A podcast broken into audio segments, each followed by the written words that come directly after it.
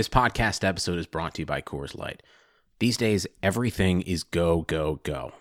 It's nonstop hustle all the time. Work, friends, family expect you to be on 24 7.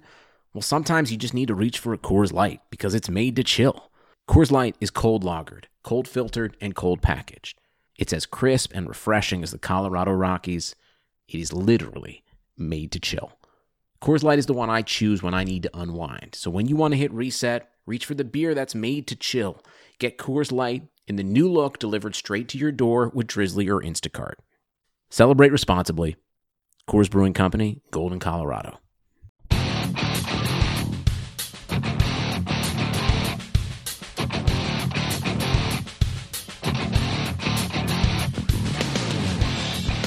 What is going on, everyone? How you doing? What's up?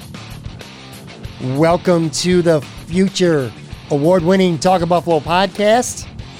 I am your host, Patrick Moran. By the way, welcome to episode 300 of Talking Buffalo podcast. 300 episodes in the books now, man. I'm really very excited about that. That's a nice little milestone to have. 300 episodes. Of course, the biggest reason why I've had 300 episodes is because of all of you out there. So thank you for listening and downloading, subscribing, supporting the podcast. It really, truly has meant a lot to me. Really does. I'm coming up on today's episode. I'm going to have the owner of 26 Shirts slash co-founder of Bill's Mafia. Yes, that Bill's Mafia the movement that we all know and love today. My buddy Del Reed is going to join me. And I'll tell you what, Del's been on the show a couple times, including today, but that's not all. Starting today, Del's actually going to start being on the podcast every Friday going forward for the foreseeable future. We'll see how that goes. But we're going to call it Del Friday. Del Friday has arrived at the Talk Buffalo podcast, and I'm really excited about that. Del and I are going to talk today about some 26 shirts. Uh, we'll see what's going on in Buffalo. Of course, we'll have Bills and Sabres talk. We'll do that every week. Some pop culture stuff, a few regular segments that we'll do each week. That's going to be a lot of fun. Trust me, that's going to be a lot of fun. Anyway, I'll have my man Del on in just a minute. Before that, though, I just want to spend two, three minutes here. I need to pound the table for something.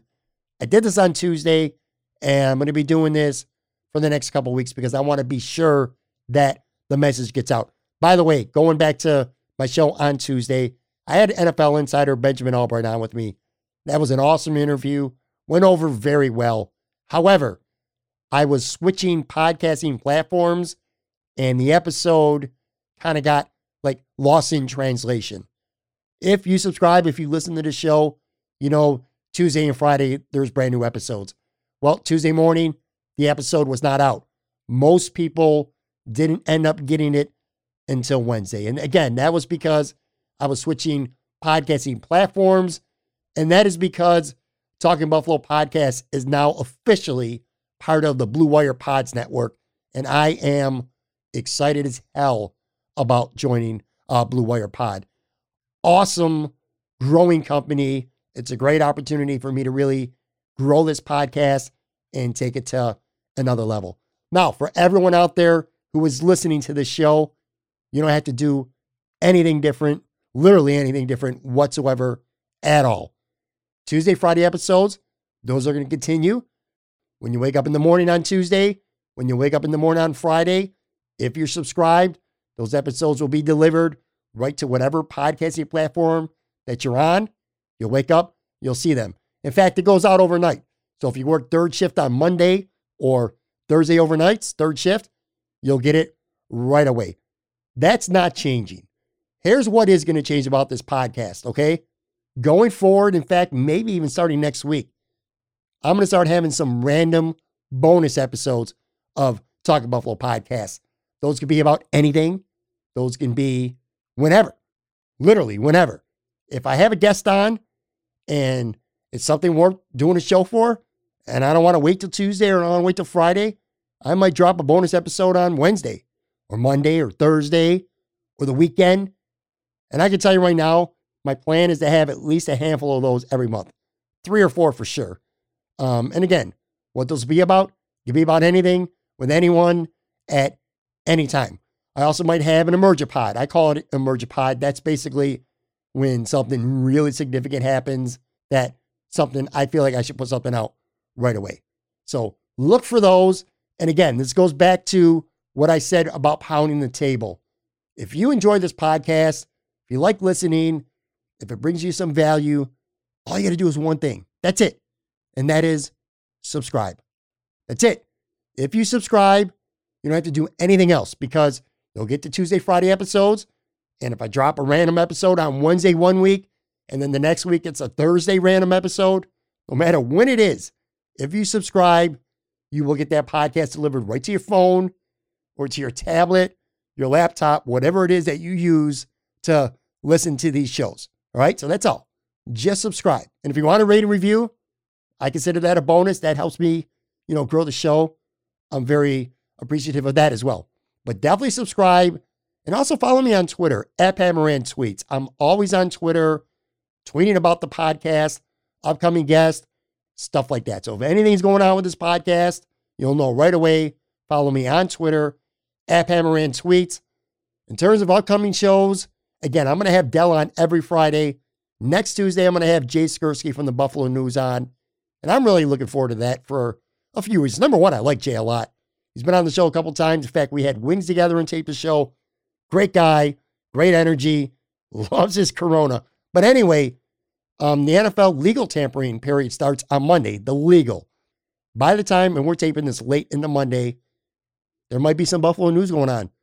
We might have reports of a signing or two. Who knows?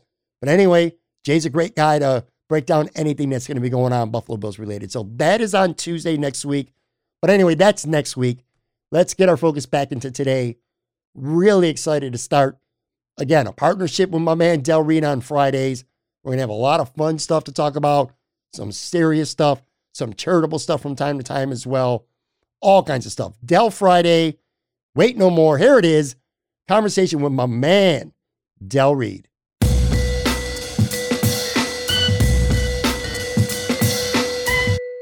All right. I am joined today by the founder of 26 Shirts, the co founder of Bill's Mafia, one of my favorite guests, one of my favorite people. Del Friday has arrived. My man Del Reed. What's going on, buddy? How you doing? Hey man, how are you? It's been a minute since I was I was on your show. It's been more than a minute. it's been no. I, I I looked it up before uh before we hooked up today. Last time I talked to you in podcast form. I mean, we talk online all the time. But yeah. last time I've talked to you on a podcast was December of 2019. So yeah, it's been a Yeah. been about a good uh, what what's that a year and four months. It's been a while, and it's kind of funny because the one time that again we've talked many times, but the one time that we've actually met in person wasn't even in Buffalo. It was down here in Florida.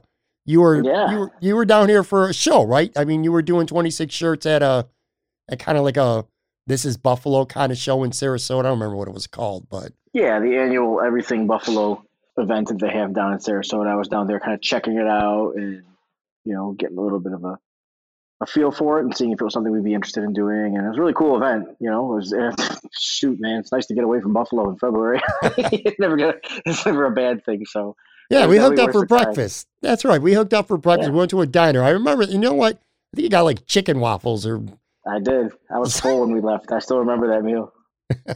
so how's life been, man? How you been? How you doing?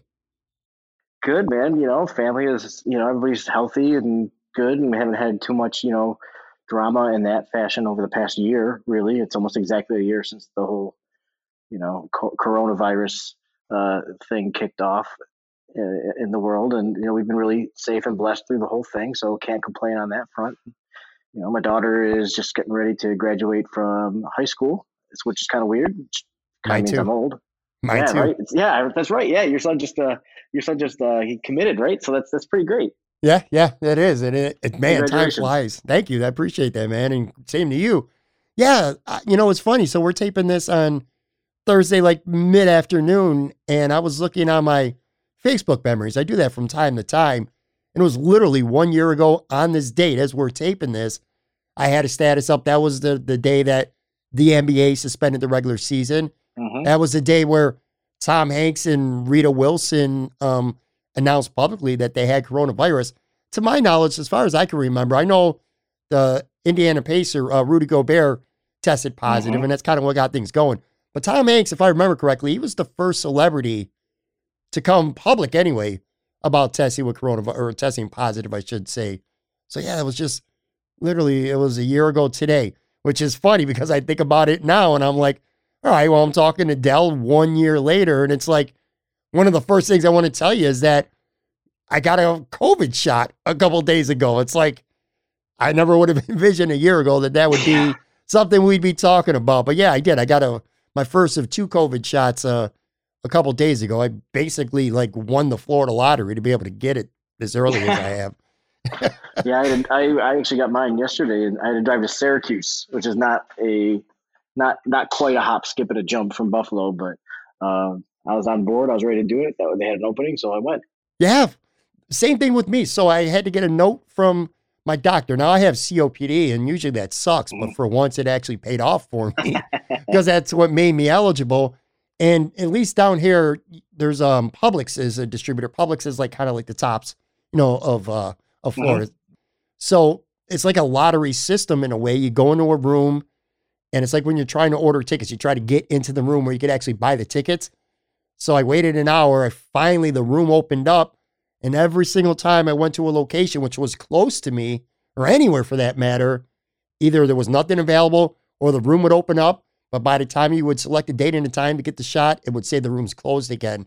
I was about to give up. So after about 90 minutes, I finally found a, a place, a Publix, and it was in Lakeland, which is almost an hour and a half. And I, goddamn, I thought I was taking a long ride to get a COVID shot. You went all the way to Syracuse. That's even farther. Yeah, it wasn't so bad. It's not that far. It was two hours and fifteen minutes, and I got to check out a new restaurant. I always like to try out something new, even if, even if I'm only in the city for an hour or two. I like to experience something new. So it was a fun excuse to literally travel as far away from my home as I have in the past year. Yeah, right, it's, uh, true, true story. you had like a G, if you had a GPS map for you know my location over the past year, like that's definitely the outlier. um, did you have any side effects from the shot at all? I've had nothing so far. So far, so good. So we'll see. Really? Well, I didn't get anything bad. Like my, my left arm was sore for a good day and a half, and then the first night. This is uh, so it's been two days now. It's been forty eight hours. I'm I'm hundred percent fine now. The first night, I got really fatigued. In fact, I was on the couch watching television, and, and my wife plays volleyball on Tuesday nights, and that's like her out night. Like her and some of the team, some friends, they go to uh, they play volleyball. I have a couple at the courts, and then they you know go out and they stay out kind of late. Anyway, usually I hear her coming home. If I fall asleep, I was out like a light, like I was out. Did Mhm. not hear a word, didn't hear a peep from her, didn't hear the door open or anything. I was out like a light until then. It was almost like a sleeping pill. Uh, Mm. this this vaccine. But anyway, all right. So I want to tell people how like the format loosely is going to work with us. Lots of random stuff. I got some regular segments that we're going to hit on every week. A few debuting today. Surely more will come. And one thing that I always want to find time to talk about when I have you on, which again, this is going to be on Fridays for foreseeable future, is your company. I mean, look, obviously, we're going to have Bills talk a little bit every week too, maybe some Sabres. We're not going to stray from that stuff, but 26 shirts. All right. So it's a very popular thing for lots of reasons. Lots of people are wearing your shirts, which I'm sure is always cool whenever you run into somebody who may, maybe they don't even know who you are, but Mhm. they have one of your shirts on. I'm sure that's awesome. But behind these shirts, behind the cool designs and all that stuff is, again, each episode, I, I just want to spend a couple minutes at some point talking about them and diving into that a little bit. Now, when I read the capsule of what these shirts benefit, almost everyone knows this, but some people may not. A portion of every shirt that you sell goes to a specific cause or a specific campaign, a worthy campaign. Again, most people know that, but not everybody. So for the few who don't, and again, actually just generally speaking, I want to read about this specific one for an example. Um, this shirt benefits the family of Richard Hauser. And the description says Richard Hauser passed away suddenly on January 29th, 2021, at only 31 years young. His passing was very unexpected. He left behind his wife, Megan, and eight month old son, Gunner. God, that's so hard to read. Ugh. Richard went by Ricky Rick into his work buddies Corporal.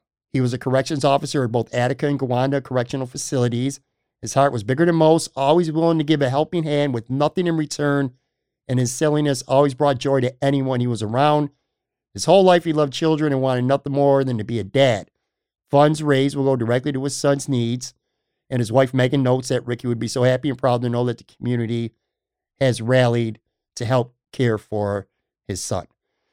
Again, Del, it gets lost sometimes in the designs and in the coolness of the shirts that this is what it's really all about. Talk about that a little bit. When you hear something like that, or when you get some of these campaigns and they're presented to you, I mean, just being able to help in any way, shape, or form, what, what does that mean to you?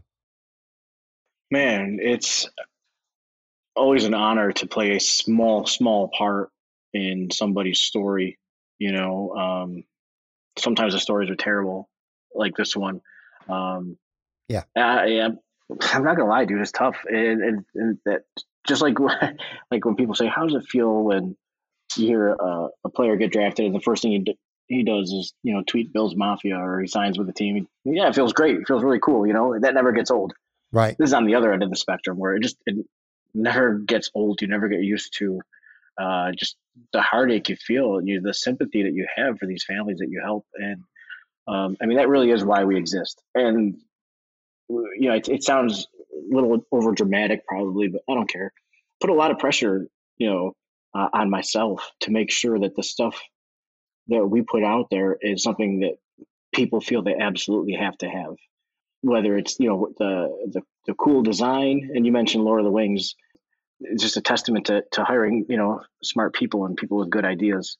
Um, one of our employees actually came up with that idea. She was fighting for it for several months, and uh, it's nice that it's actually doing well, you know, and people like it. So that's really cool, you know. Um, but you know, so whether it's the the pressure, you know, I feel to make sure that the designs we put out are absolutely top notch and nothing ever gets mailed in to the quality of the product. You know, we use like the highest quality shirts and um, the customer service. Like we got to make sure that, you know, not to be you know high tension, but you know, we got to make sure that every customer leaves happy. If they have an issue, we have to make sure that we use that opportunity to make them fall in love with our company because you know us missing a customer in the future just because maybe they swear us off because they have a bad experience that's one thing but that's also like a future eight dollar donation to somebody that we're going to help sure. um, that's not going to happen now. And so that i take it very seriously um, in terms of you know our mission and, and why we exist. Yeah i know you do and again you know when you donate to any cause i don't care if it's a dollar, I don't care if it's eight bucks, a hundred, a million, whatever it may be, it, it never doesn't feel good to help out a cause. But my favorite thing about 26 shirts is that you're kind of you're killing two birds with one stone because you're helping somebody out or you're helping a campaign out that needs it. That in its own feels good. But you get a hell of a shirt too, and man, some of these shirts are freaking killer. They look really good. This one looks amazing. And again, I'm going to put a link to it in the show notes as well. And I want people to know this. Again, a lot of people do, but not everyone does. You think of 26 shirts and you're like, all right, it's a t shirt company. They sell some shirts, they help some people out here and there. Well, guess what, folks? Del opened this, what, in 2013, right? That's when this started, right? Well, you guys have raised over a million dollars now. That's freaking absurd seriously, that's got to be, and again, I'm not patronizing you, I'm being very genuine here. That's almost like a pinch me. It's got to be a pinch me moment to you. I mean, that, that's a lot of money. I mean, again, a lot of time, a lot of effort, a lot of blood, sweat, and tears, a lot of sad stories that you've heard with some of these. You know, you've moved a lot of people, you've touched a lot of people, but it, it, it has to feel, and you talked about the pressure, which I'm sure is very real for obvious reasons there, but it's also got to feel really good, man, to be able to be at the forefront of something that's helping. And it's a it's a team effort, and you say that all the time. You're not taking all the credit. It's a team effort, but you are at the forefront of it. It's got to be a really good feeling going to bed at night knowing that people are being helped directly because you want to be in a position to help people. Yeah, you just said it all, man. I mean, it really is. It's absolutely surreal. I remember when we first started doing this and started to get a little bit of momentum people tweeting at, us like, "You're going to raise a million dollars, like march to a million, or all these things." I was like, "Yeah, okay, you don't even think about it. And then when it actually happens, it's just it's absolutely crazy to take a step back and and and, and think about it, you know. Um, but it's like I said, it's an honor and it's cool to play this role. And like you said, it is a team effort, but it's uh, never not surreal. Right, for sure. And well, well, let me ask you this too, because I've been told this. I tell people like I've done some shirts with, or some things I should say, with 26 shirts on the podcast. One of your guys has helped me design some of my artwork, my logo. So I have a nice little partnership, I would say, with, with 26 shirts. Kind of, you know, I throw you guys some ads through the years. But anyway, my point was this Yeah, people yeah. know that me and you are friends. And I often get from people like, well, what can I do in, in terms of like, if something is, uh, if something's going on with somebody and somebody wants to be considered to be, you know, for that campaign, a future campaign, a future shirt. Like what what does one do to get in touch with you or some somebody if uh, you know, if they like to nominate someone or something for a future campaign? Yeah, I would just tell people to email me, you know, just Del, D E L, at 26shirts.com. It's not the most original email address, but it works. Um, it's funny too, because people have asked that. And since we started this in 2013, we've had like a, a waiting list several months long. And so it's never been the kind Right. of thing where we've had, we felt we had to go looking for people. So we've always had people waiting. But yeah, I'd encourage people to, you know, give me a, give me a ring uh, or sorry, shoot me an email at del at 26shirts.com and we'll see what we can do.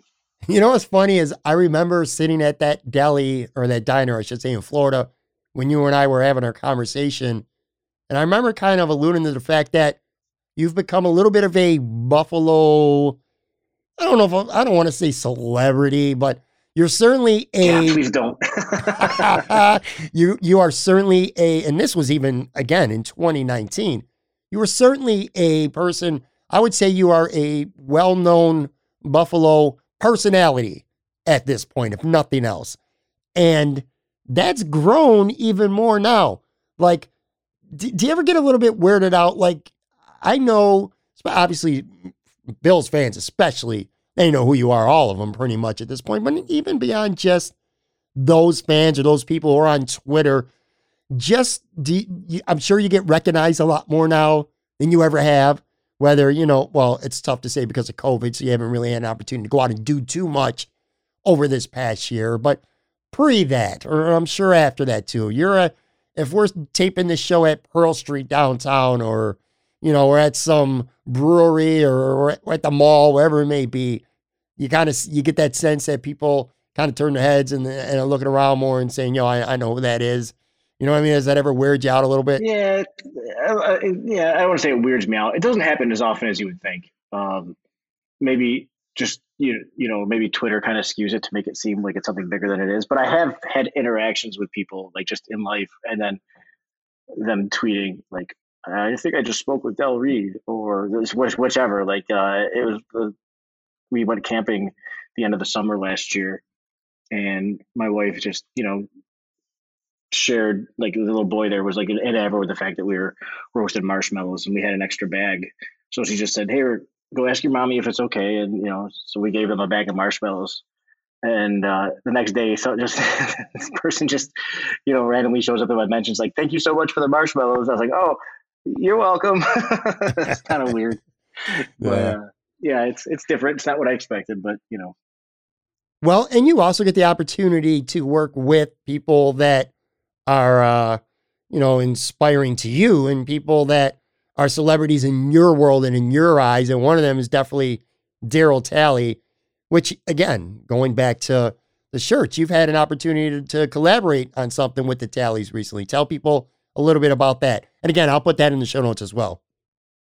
Yeah, yeah, thanks. So we, uh, it's it's really cool. Like Darryl and his wife Jeannie are just awesome Yep. people in general, big I love hearts. her. Yeah. Um, and when we first did a shirt with Darryl back in 2014, uh, I was coordinating it with with him and Janine, and Janine said, "Can you do sleeves like this? People have been asking for years."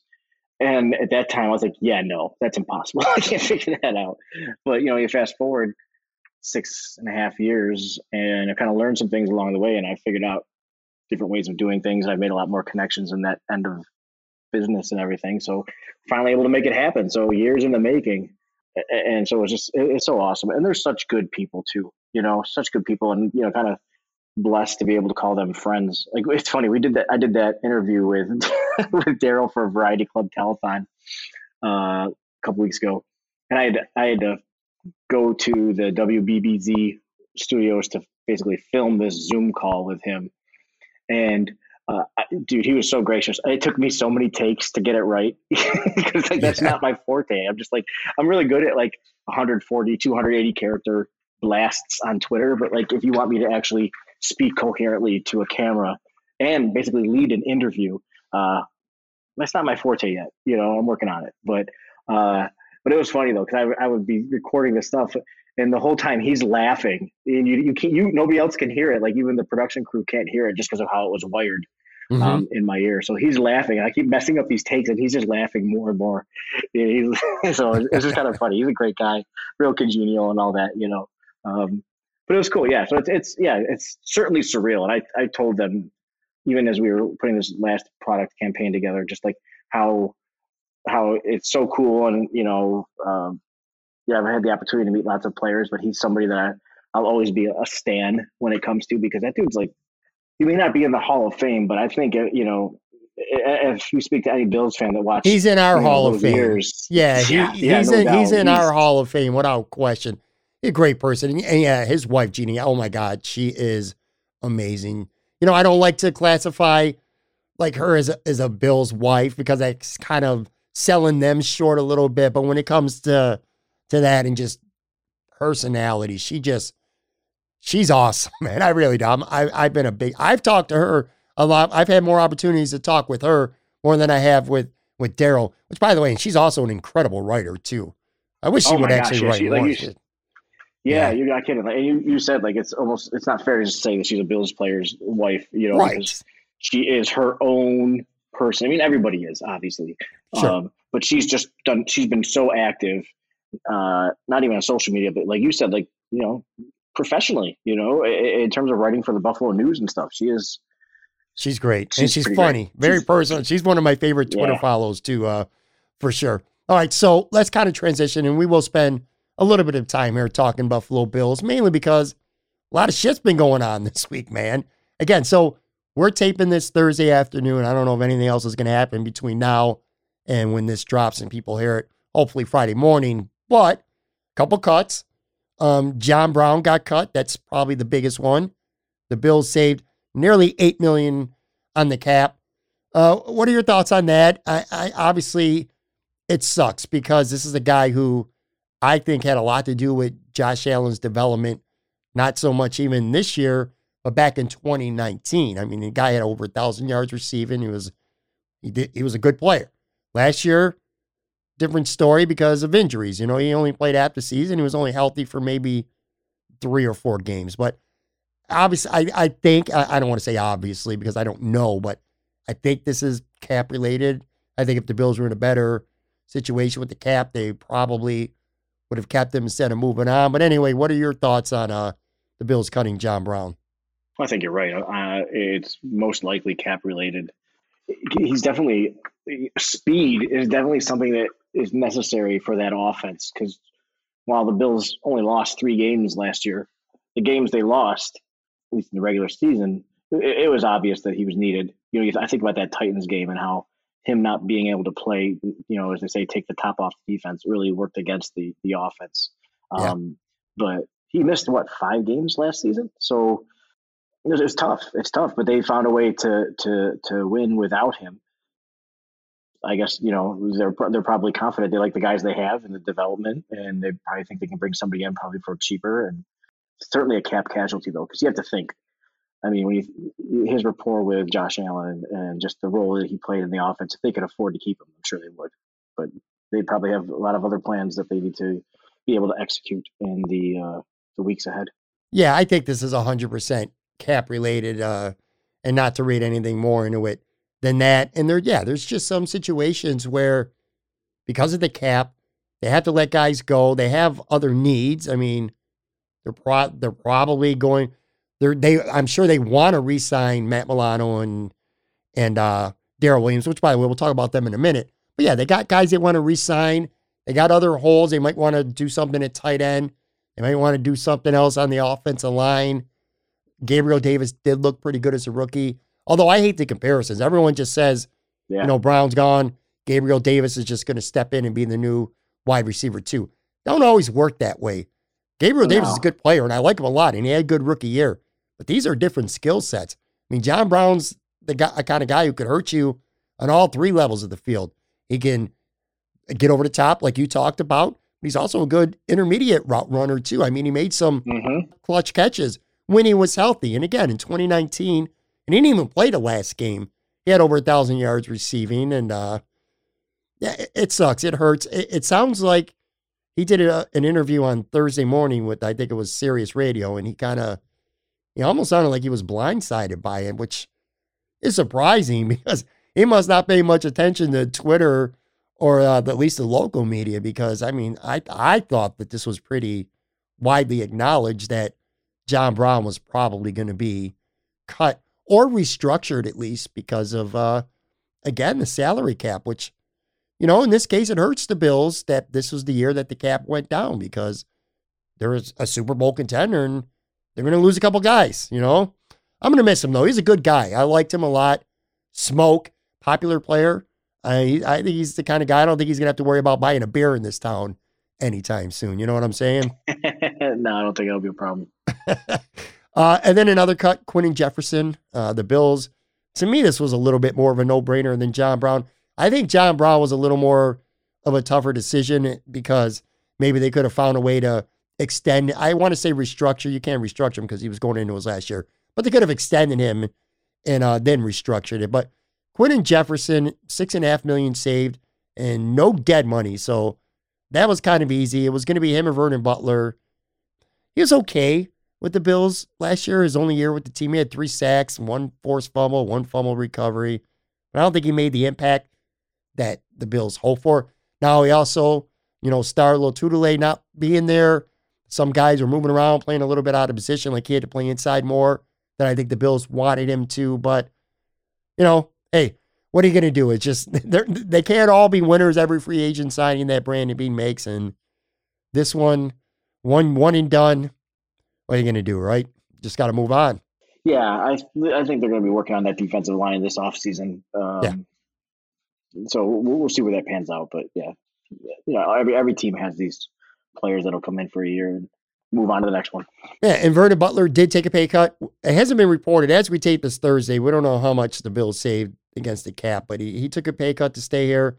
And so did Mitch Morse, which that was the big news from uh, Tuesday. I think they saved maybe, or they he took a two million dollar pay cut or something like that for for this coming season. I like that because I want to keep the offensive line intact as much as possible. But anyway, those are things that happened this week. There's not really much to break down. It's kind of obvious there. All right, I'm going to put a pause on the interview that I have going with Del right here. I have to insert this right at this point because we have some Buffalo Bills related breaking news. Now, Del and I taped our podcast episode mid afternoon on Thursday. And at this point in the podcast, we were spending some time discussing Matt Milano and the very high probability that he was going to leave the Buffalo Bills via free agency, go get his bag, as people like to say, somewhere else.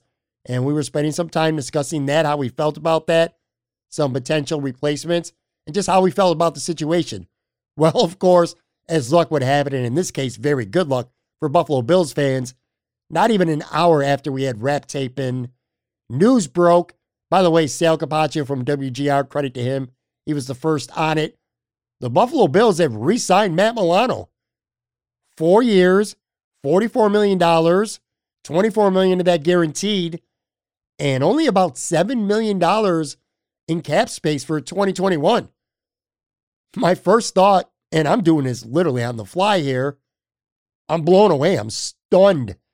I am stunned that Matt Milano re-signed with Buffalo without testing free agency. I had resigned myself to not only him leaving the Bills, but I was horrified that he was going to take his talents and end up with a divisional rival like New England, Miami, or the Jets, all of which are in very good salary cap shape. I was very concerned about that. I'm a big Matt Milano guy, and frankly, I hadn't spent much time thinking about him lately because, again, I was resigned to him being gone.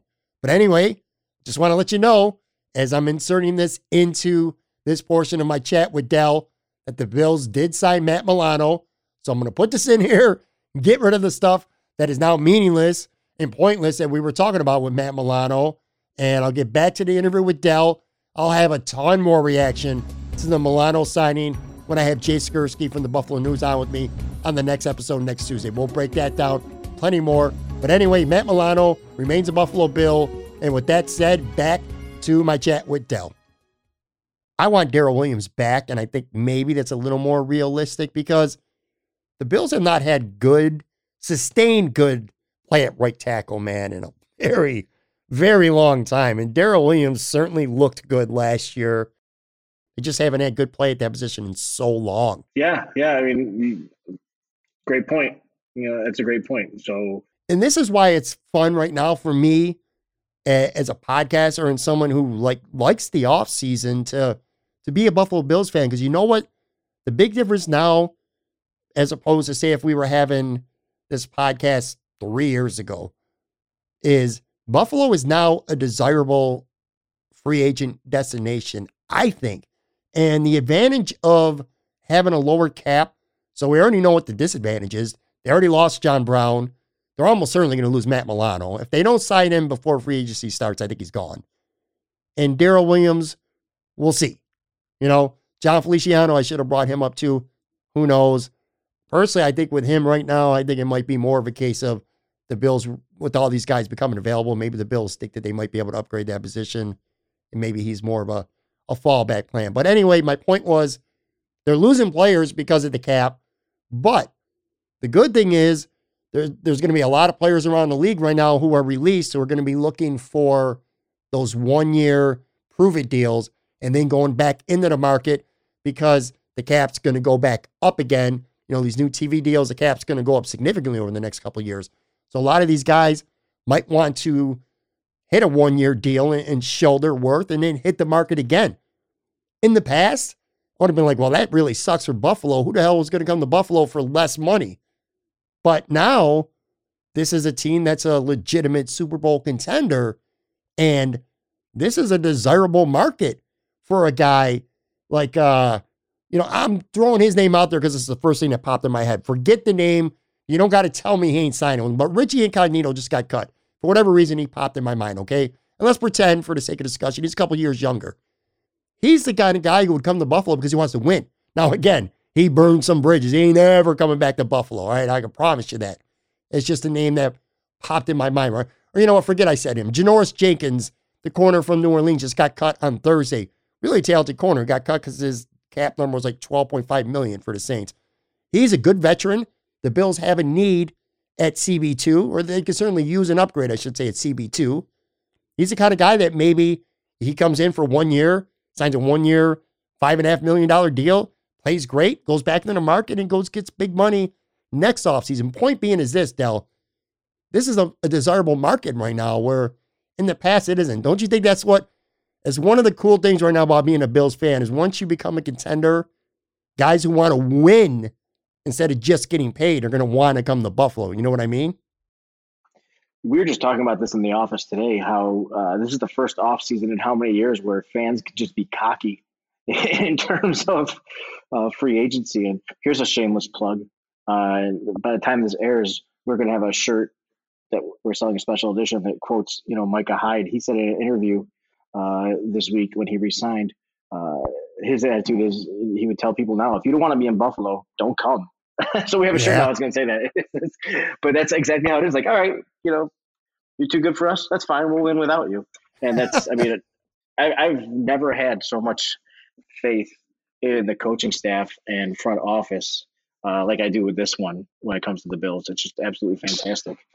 It um, matters. It matters a lot. It, it, it really it it's it, it's crazy. So you know, I they've done so much just in the past, you know, four seasons eh, since you know McDermott and Beane arrived. They've done so much how can we not just trust them? Like, let's wait until they actually, actually, it happens. They fall on their face, and the team underperforms, and they do a terrible job, and they've made terrible decisions, it's super obvious. Until then, like, we have to give them the benefit of the doubt with all this stuff, like you mentioned with Milano and and Williams, and uh, you know all the different factors that are going on. Um, I got nothing but trust because they've earned it. Yeah, you know, I just hit on one of the big benefits of being a Bills fan right now, and that's that free agents out there are going to want to come to Buffalo because it's it's suddenly a desirable location. And you just hit perfectly on a second big uh, perk of being a Bills fan right now, and, and that's the organization has earned your trust. They've earned our trust right now, as opposed to say the Sabres. You know, like say with Matt Milano, if he does walk, oh, you know, four or five years ago, I might have been losing my shit over that. You know what I'm saying? Like, oh my God, they finally get a great player. He, he's only a fifth round pick. He's one of the best cover linebackers in the NFL. Eh, this team's always going to suck. Now I'm like, all right, well, Brandon Beane's going to figure out something. You know, if Daryl Williams leaves, Brandon Beane's going to figure out something. Is Gabriel Davis a, a, legitimate number two wide receiver? Do they need to go out and sign a Kenny Stills or one of these guys out there? Or are they going to draft somebody? Whatever they do, they've earned trust. Trust is the big, big factor when it comes to being that bridge between the fans and the organization. And right now, I feel like the trust between the Bills and the fans is at, well, if not an all time high, it's the highest it's been in a couple decades for sure. Yeah, that's a great point you make because, uh, yeah, you lose good players, but you trust the team that they have a plan and they know what they're doing. As again, opposed to the Sabres who are absolutely freaking clueless right now. Big, big, big deal. I'm going to tell you a little something. And this is going to be bad news. A lot of Bills fans don't want to hear this shit, but I, I got to tell you, bro. I think they when when this offseason's over, I think the AFC East is going to be pretty loaded. And it was fun beating up yeah. on the Patriots this year. It was fun watching them struggle, if not stink at times. It was fun after 20 years of mediocre or inconsistent Bills quarterbacking to watch Cam Newton out there. Sometimes there were times where it was like third and nine, and New England just would surrender their possession and run the ball because they did not even trust them to, to pass. Bills fans know that feeling way too well. But anyway, my, my point is this, Del. I don't think we should don't get used to it. let's let's break this down a little bit. Again, I know people don't want to hear this shit, but all right, so you got New England, all right? They ain't playing dead again. I feel like they played dead. Don't you feel like, and to some extent, they sort of played dead last year? They weren't very aggressive in the free agent market. They didn't make any big trades. They didn't draft a quarterback. They settled on Cam Newton, and it was just it, was a step back. It kind of felt last year felt almost too did, did let me ask you this as a question. Did last year almost feel too easy for you when it came to the Buffalo Bills winning this division? Uh, hmm. Maybe it wasn't wanna, designed that way. Yes. I don't want to. Maybe. Uh, maybe. I mean, I'm not arguing with it though. I mean, I'm not. I mean, I'm not hating it. New England know? wasn't hitting anybody with their best shot. I feel like last year. That's kind of what I'm getting at. A lot of guys opted out too because of COVID, which is not their fault, of course. Yeah, but, I think they had the most out of any team, didn't they? Yeah, they did. That's what I'm getting at, though. Okay, so it's fun to project the Bills as a Super Bowl contender, and they absolutely are Super Bowl contender. But let's not write New England off as being garbage again in 2021 because Again, they got players coming back who weren't there last year because of the opt out. They have $68.5 million as of right now in cap space, which is third most in the NFL. They have a top 12 draft pick, and they have Bill Belichick, who's not young. And I highly doubt he wants to be the head coach of a team that's looking to go 5 and 11 or 6 and 10. Of all the teams in the NFL, I could see New England potentially being the most aggressive team of anybody this offseason. I, I'm just, I don't know how you feel about well, it, but they certainly don't draft well. You know, they they, they just, haven't. No. No. So I mean, if they're going to rise back towards the top, it's just if you look at the past, you know, years, they, they've they've not really had a great draft history, but they've had Tom Brady. So um, if they're going to rise to the back to the top, they're going to have to take shortcuts through free agency. So we'll see. We'll see. I, I, I'm I'm more concerned, I think, of Miami than I am of New England next year. But I still like the Bills' chances. I, am not saying it's going to be a cakewalk, but I still like their chances to. to yeah, the, the, the, the, Bills are the favorites, and they deserve to be. I'm just saying, New England's not playing dead this year. I, I think they're going to be very aggressive. I can see them adding talent. I mean, again, they got $68 million to spend in free agency. I could see a wide receiver. They haven't had a good wide receiver since pretty much since Randy Moss, or at least not an elite one. Kenny Golladay's out there. I could see New England throwing a lot of money at him. I could see New England. I'm not saying he's the best quarterback in the world, but I could see them making a trade and getting Jimmy Garoppolo back. They're not going to lay dead, is my point. And I also agree with you about Miami. Again, Miami wasn't uh they weren't that far off last year. And now they have, and you look at them, they got 24, over 24 million in cap money, which is about five more million than the Bills. Um, you know, they got four picks in the top. They got the third pick of the draft. They got the 18th pick of the draft. They got four picks in the top 50. They got a lot of talent. I mean, they've just lost Kyle Van Noy, which, by the way, he's already being linked to going back to New England. That's kind of my point I'm getting at here. Miami is a good team, and they're they're they're a dangerous team. But much like the Bills, they got a, a young quarterback with a lot of question marks, which is the same thing with Josh Allen, who went going into his second year. Tua's going to have to make some big big time leaps. That, by the way, is assuming that they don't end up trading for Deshaun Watson because I, I don't believe for a second Deshaun Watson is going to play for Houston again.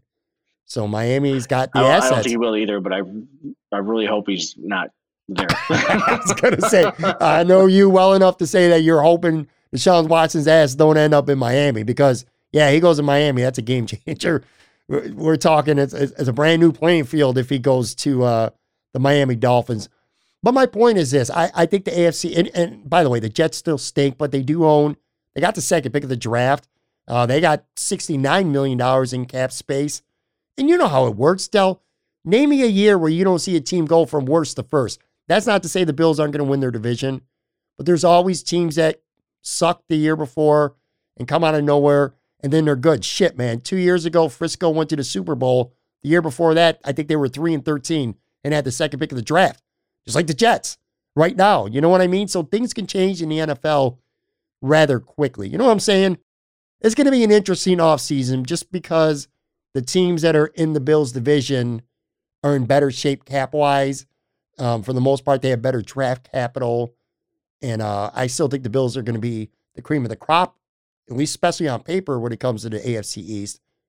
But the other teams in the division are definitely going to make some noise this offseason. You can be rest assured of that. But anyway, I want to segue into the Sabres for just a minute because you know what?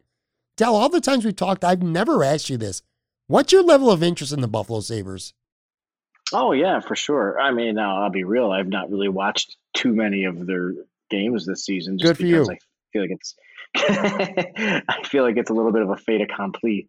But yeah, no, for, I, I'm probably 85 Bills, 15 Sabres. Maybe that's being a little too generous, but I think um, it's being a um, little too generous. I, I think you're 99.99% Buffalo before and you root for the Sabres because you are like the Buffalo guy. Like when I think Buffalo, there's not too many people. And when I hear the word Buffalo, I don't think Del Reed. You know, so I, I think you're more Buffalo than Sabres, to be honest with you, because they stink. And I don't blame you, by the way. I mean, they're, they're yeah, everyone I'm not on, losing sleep over it. Right. So, you know, I'm everyone on that team, everyone on that team except Sam Reinhart pretty much stinks. There's your Sabre season in a capsule right there. Everyone except Sam stinks. Jack Eichel's hurt. He may be done. Who knows? He, he may be done forever in Buffalo. We'll see how that plays out if he misses the end of the year, the off season. But again, Del, we're taping this mid Thursday afternoon. Sabres are dead last. 31 teams in the NHL. They're dead last in points. They're winless in eight straight going into the Thursday night game. They've won six out of 24 games this year. 24 times they've taken the ice and they've won six. Yeah, it's it's rough. I mean, they thing, like, I don't want to call myself a I don't I don't want to call myself like a fair weather Sabres fan. Um, cause I follow, you know, I'll follow the headlines and I'll watch games, you know, if the opportunities arise or whatever. But when they're winning, man, it's it's, it's such a fun sport. like, That's what makes it I so pissed.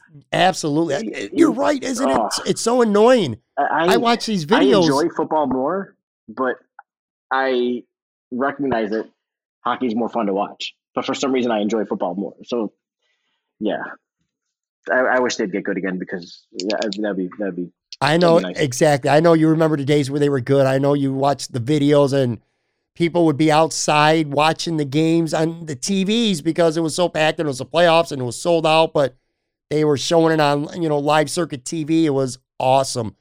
They just Sabres fans.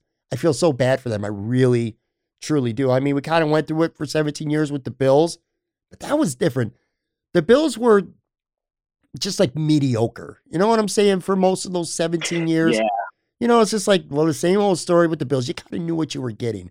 The Sabres, on the other hand, this team quite literally tanked. They spent two years tanking for one player, Jack Eichel.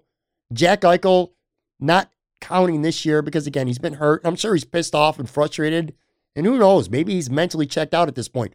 But anyway, my point is Jack Eichel has been as good as we could have hoped for through for his first five years. He's given you everything he wanted. They lucked in to win the lottery a second time. Actually, they didn't win the lottery with Eichel. He was a second pick. They lucked into getting Rasmus Dahlin. They won the lottery. He's supposed to be a generational talent. it's not happening, and it's frustrating. And I can't. And again, I'm a Sabres fan to an extent, but I am a fair weather Sabres fan. I'm not going to lie to you. The diehards, I feel so bad for mm. them because it's just got to be so mind numbing frustrated to root for a team that's not only not good, they're not going anywhere anytime soon. And you know that. The Bills, to me, I always had season to season hope. I ain't got no hope with the Sabres. I think that's the biggest difference between the two teams. Yeah, it's just it's it's it stinks, you know. Um, and you want to think that there's a, a a quick fix. And who knows? Stuff can happen. Maybe they trade for Danny Briere and they pick up Chris Drury again. You know, like another version of that or something. Who knows? But he wouldn't come here. Like, I'm not playing in Buffalo. They might not. Uh, hey, what a spe- what a special time that was back then. Like you know, not to get into the whole reminiscing, but that was so awesome. Like because Buffalo loves its sports, and when the teams are good, it comes alive, and that's true as much for the Sabres as it is for the Bills. It's just that I think when the Sabres aren't doing as well, they don't resonate as much in the community as when the Bills aren't doing as well, if that makes sense. Absolutely. It makes a ton of sense. And let me tell you something, as somebody who's been living in Florida for the last five years, I know fair weathered fans when I see them. Trust me. I think fans are just checked out right now because they're just sick of the bullshit with this organization. And I don't think they have any commitment to to doing anything. It's just uh it's it's just so frustrating, Del. It, it, really is, man. And now that you you know what, I wasn't thinking about the old Sabres team, so you brought that up. Now I'm pissed off again. yeah, it's it's it's such a weird um it's such a weird spectrum thing for for Buffalo fans to deal with right now because you have the you have the Bills who are just right on the cusp of going to the championship game, and then you have the Sabres who are on the cusp of maybe winning as many games as the Bills won their whole season. Yeah. so it's it's it's real it's really polar opposites. It's it's something else. All right, so before we get out of here, I am going to debut like I said, a couple segments. These will be weekly things that we do uh same thing every week. One of them is going to be fun with polls. Now, what that is is throughout the week I slap up a couple polls on Twitter. People vote for them. I'll share the results on this podcast, and then I want to get your take on them. Um, let's go. I, I got two here for this week. One was I put up a poll asking people they could pick one player for from the past in their prime and put them on the 2021 Buffalo Bills. And the four candidates were Will Wolford, Cornelius Bennett, Antoine Winfield, and Aaron Schobel. I thought this would be really close. The winner, according to the fans, with almost 56% of the vote, was Cornelius Bennett. He was first. Schobel was second at 22.5%. Antoine Winfield, third at 16.2. And Will Wolford was dead last by a lot and only 5.4%. What do you think about that? Let me get your take on that. So if you could take one of those guys right now, their skill set in their prime, and put them on the 2021 Bills that would help them right now, who would you take? I think I echo those sentiments, except Will Wolford, I think I'd put three instead of four. But that said, like I, I think that people just don't remember how good Will Wolford was. Thank you. Um, I'm think, I, I couldn't he was a it. really good tackle. That's why he didn't play for the Bills because the Colts snapped him up and made him a very rich man, especially I- for that time. Maybe there's a lot of young fans who voted Del because to me, he it might be the best offensive tackle in Bills history. Now that said, I mean, the play of Josh Allen allows for you know his ability to extend plays, and you want to get into that. And, True. You know, CB two for the Bills. You know, it's kind of like a little bit of a revolving door, a little bit. Um, they've had good pieces in play, you know, but it's like maybe people want that stability. But I think this just shows that people's focus really is on the front seven and being able to stop players like Travis Kelce. Yeah. and Patrick Mahomes, you know, because really that's that's what's needed. And maybe maybe that's something that, you know, Biscuit would be able to to help out with. Well, I'll tell you this: if it was my pick, I would have struggled. I think I probably would have ended landing on Bennett, but I'm baffled that Will Wolford only got five point four percent. Again, that Well, makes me know, think that a lot of people. line is boring. You know, offensive line is boring, and but he's really good. I, I just think it's a total recency bias thing. Um, he's not on Twitter. He's not a well-known Bills personality. Um, and if you didn't watch the early Super Bowl years, then you have no idea who Will Wolford is. Well, he Will Wolford is a former guest on the Talking Buffalo podcast. But yeah, you're a hundred percent. You're hundred percent right. I, I don't know, man. I just I'm not surprised by the result, but Antoine Winfield only got 16.2. You can make a strong case that he's one of the best. He's certainly one of the most physical corners in Buffalo Bills history, maybe one of the best. Um, that'd be a nice addition too. Him and Tre White. That would be a lot of fun to watch them two playing together as well. I don't know. I just thought it would be a, a fun question. All right, moving on. Here's the second one. And this is regarding t shirts. I said, Do you hang up your t shirts? And by the way, this was inspired from a 26 shirts tweet. And I put that in the, Yeah. the poll. T shirts, hang them up or fold them and put them in your dresser. The results 73.3% said they fold their shirts, put them in the dresser, and 26.7% only said that they hang them up. What do you do? Now, actually, I know what you do, but not everyone saw your tweet. You kind of you're cheating here a little bit because you're doing a little bit of both. But like, what's your, that's what's what I your do. stance Though. on That's that? what I do. I hang dry them because God forbid any T-shirt shrink at all. You know, um, no matter what T-shirt you purchase, if it says pre-shrunk, it's going to shrink if you dry it on high heat. Just little pro tip for anybody listening. But I'm always paranoid about my laundry and everything, so I I hang almost almost everything. But um, but I always hang dry and then I'll, I'll fold them and put them in the drawer. See, I went over two on these polls. Like, I'm in the minority because, again, I would have strongly considered voting for Will Wolford. He couldn't even pull 6%. And I'm one of those 26.7%. Now, maybe it's because I'm fortunate. Like, I live in a complex where we have this big ass walk in closet. So I got a lot of space. But yeah, I, I take all my t shirts, even the ones that ain't that good. And I, I don't barely, the only t shirts that are in my dresser are like kind of gym shirts, gym, gym t shirts, I should say, or shirts that I really don't give a shit about. But like any shirt that I would wear, if I if I was going out to to grab a bite with you, any t-shirt that would be on my body, if I care enough to put it on my body to go out for me and you to go grab a bite or go grab a beer, is going to be hanging up on a in my dresser on a on a hanger.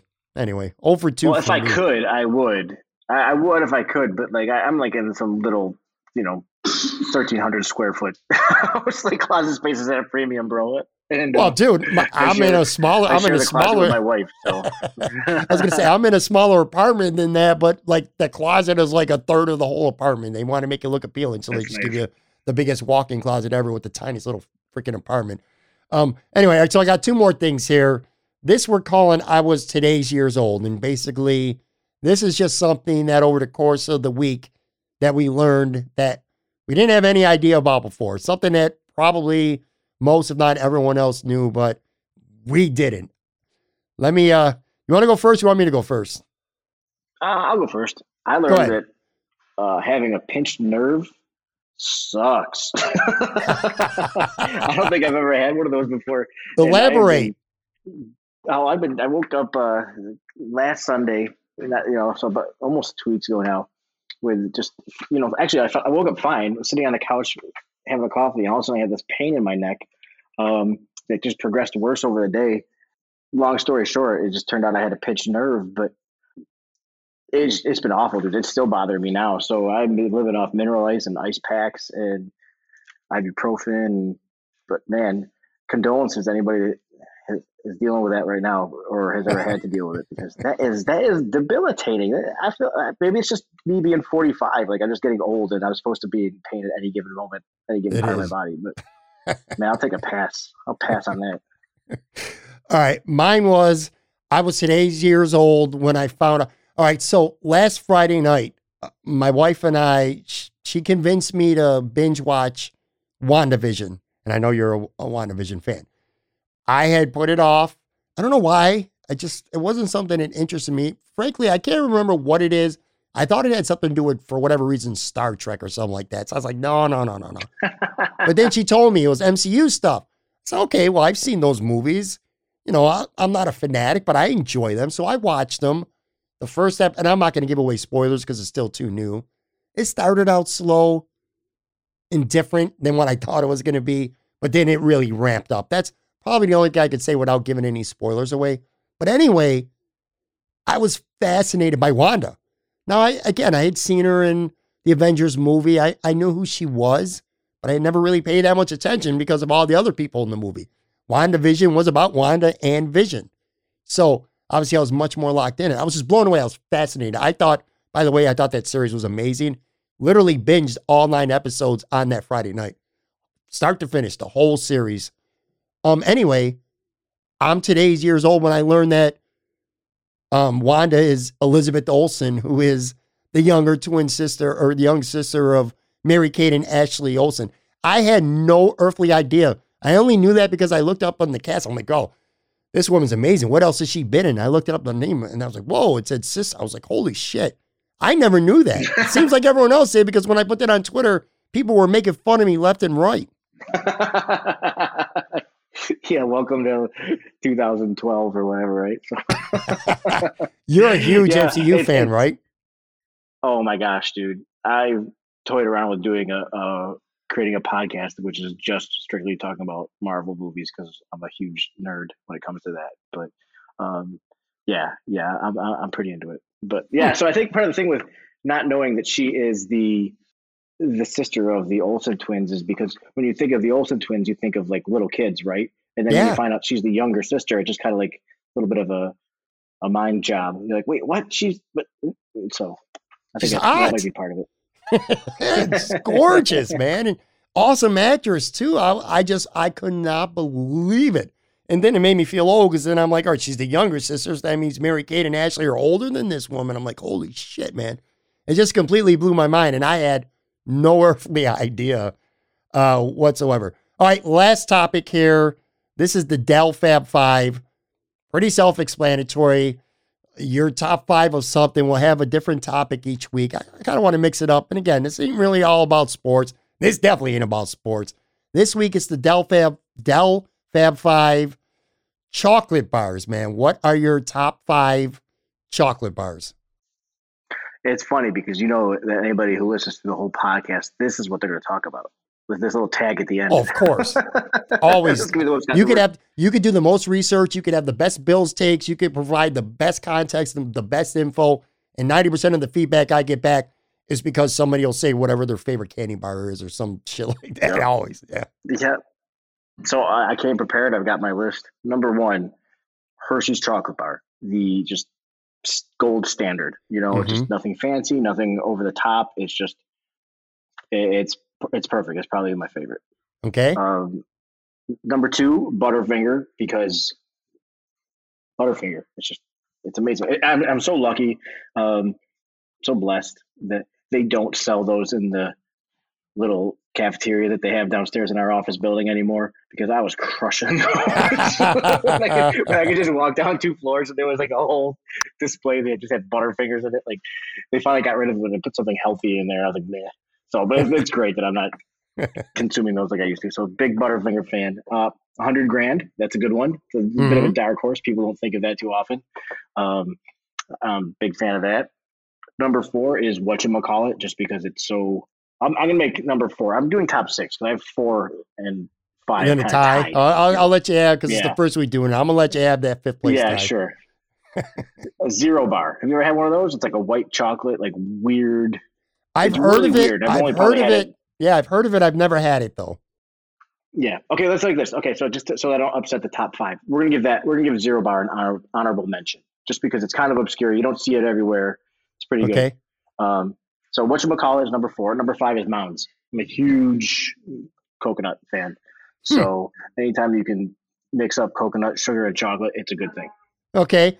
I only have one of your selections in my top five, and it it was at number Okay. two.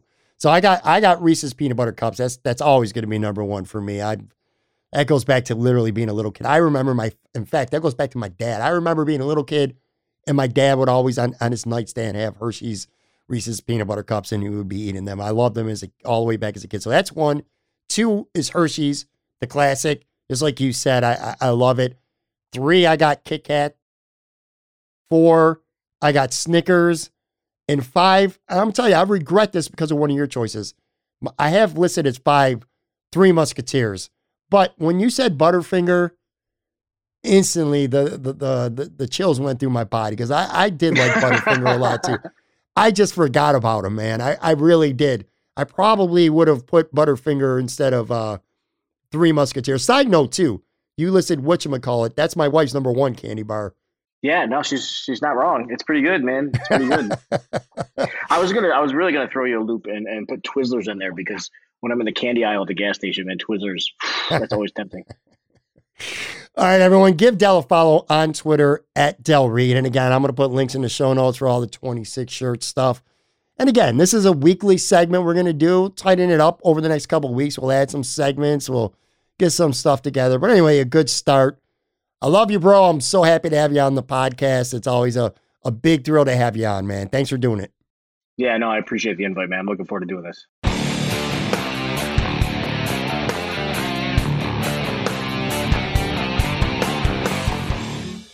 All right, boys and girls, that is going to do it for this 300th episode of Talking Buffalo podcast. Very big thank you one more time, Del Reed. Make sure you follow him on Twitter at Del Reed. Check out 26shirts.com. I just continue to be blown away by the work that Del and that whole crew does, man. Awesome shirts, really cool to wear, but beyond that, you're really helping a worthy cause out every single time you buy one of those shirts. Remember that when you're thinking about what kind of shirt you want to purchase. And remember that when you see someone else wearing a 26 shirt, remember that they're helping people out just like you. So again, 26shirts.com. Big thank you, Del. Coming up on the show next week, Jay Skurski from the Buffalo News. We'll talk Buffalo Bills. There may be moves to report and discuss and analyze. By that time, we'll see. But anyway, Jay's always a good conversation. Guys, if you have not yet subscribed to this podcast, stop waiting. 300 episodes and you ain't subscribed yet? Seriously? Go do that right now. We're available on all the major podcasting platforms Apple, Spotify, Google, Stitcher, iHeartRadio, all of them. Subscribe and new episodes on Tuesday and Friday. And any random episodes that we do will get delivered right to your phone, your tablet, your iPod, your iPad, whatever the hell it is that you use. It'll be right there for you, right at your fingertips. So subscribe, follow me on Twitter, at Pamaran Tweets. I'm constantly tweeting out stuff about the podcast, sports stuff, pop culture stuff, bannering with fans. It's a lot of fun. I'm always on Twitter, at Pamaran Tweets. Thank you so, so much for listening. 300 episodes, man. You guys are still tuning in. I'm so grateful and blown away by that. I know how many great shows there are out there. So you're locked into this one 30 minutes, 45 minutes, 60 minutes, whatever it may be. Man, can't thank you enough. I'm so happy. So thank you so much. Have a good, safe weekend. I'll be back with a brand new show, Jay Skurski, next Tuesday.